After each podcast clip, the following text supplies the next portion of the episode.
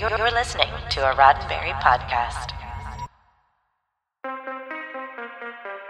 The topic of today's Sci Fi 5 is someone who learned she could boldly go by seeing Nichelle Nichols on Star Trek.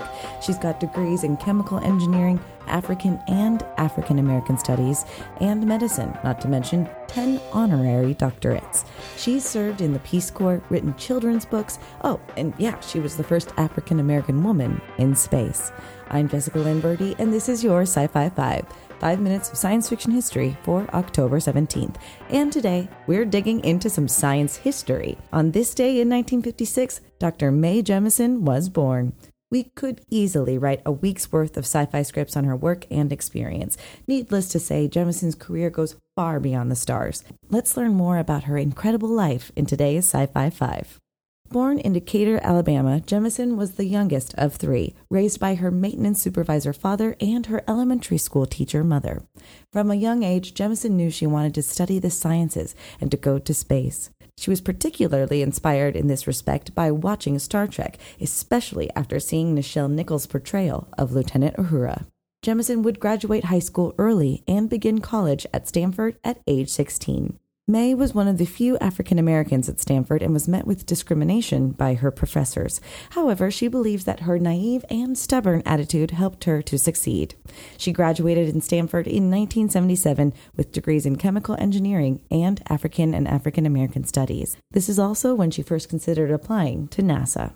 She went on to pursue an MD at Cornell. During her time there, Jemison would serve in many places, including Cuba, Thailand, as well as East Africa, graduating in 1981. Jemison worked as a medical officer in the Peace Corps from 1983 to 1985, serving in Liberia and Sierra Leone. When she returned stateside, she started her own private practice while taking graduate level engineering courses and pursued her dream of applying to NASA in October of 1985. NASA postponed its candidate selection due to the Challenger disaster in 1986. She applied again in 1987, and she would be one of 15 chosen out of 2,000 applicants. She initially worked in launch support activities and then, in 1989, was selected to join the STS 47 mission as a mission specialist. She also held a new designation, Science Mission Specialist. How did this mission go, and what is Jemison up to today? More on this in a moment. Hi, Dr. Phil Phlox, also known as John Billingsley, speaking. I am the president of the board of the Hollywood Food Coalition. We serve terrific multi course meals to the unhoused and to those in need seven nights a week. We assist as many as 100 nonprofits with their food needs, buttressing extraordinary social service programs. We work with community partners to address issues of food insecurity here in SoCal.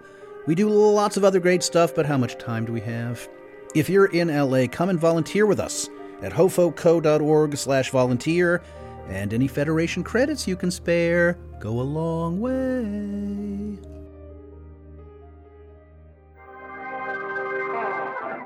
Jemison flew only one space mission, from September 12th to the 20th in 1992. During her mission, Jemison would begin communications by saying, Hailing frequencies open, a la Lieutenant Uhura. She would work on numerous projects while in orbit, including treatments for motion sickness, anxiety, and stress.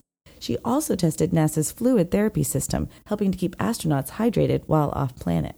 Jemison chose to step away from NASA upon her return to Earth, but she stayed busy. As we said earlier, we could easily spend a week telling of Dr. Jemison's adventures, but perhaps what might be of most prominent interest to listeners of Sci Fi 5 is that Dr. Jemison is the first real astronaut to appear on an episode of Star Trek. In 1993, she played Lieutenant Palmer in the TNG episode Second Chances, bringing her full circle with the show that helped her to imagine better. Today, Jemison works tirelessly in science education, inspiring kids to reach for the stars with the organization Science Matters. As she says, never be limited by other people's limited imaginations. This has been 5 Minutes of Science Fiction History, your daily Sci Fi 5 for October 17th. Sci Fi 5 is produced by Roddenberry Entertainment.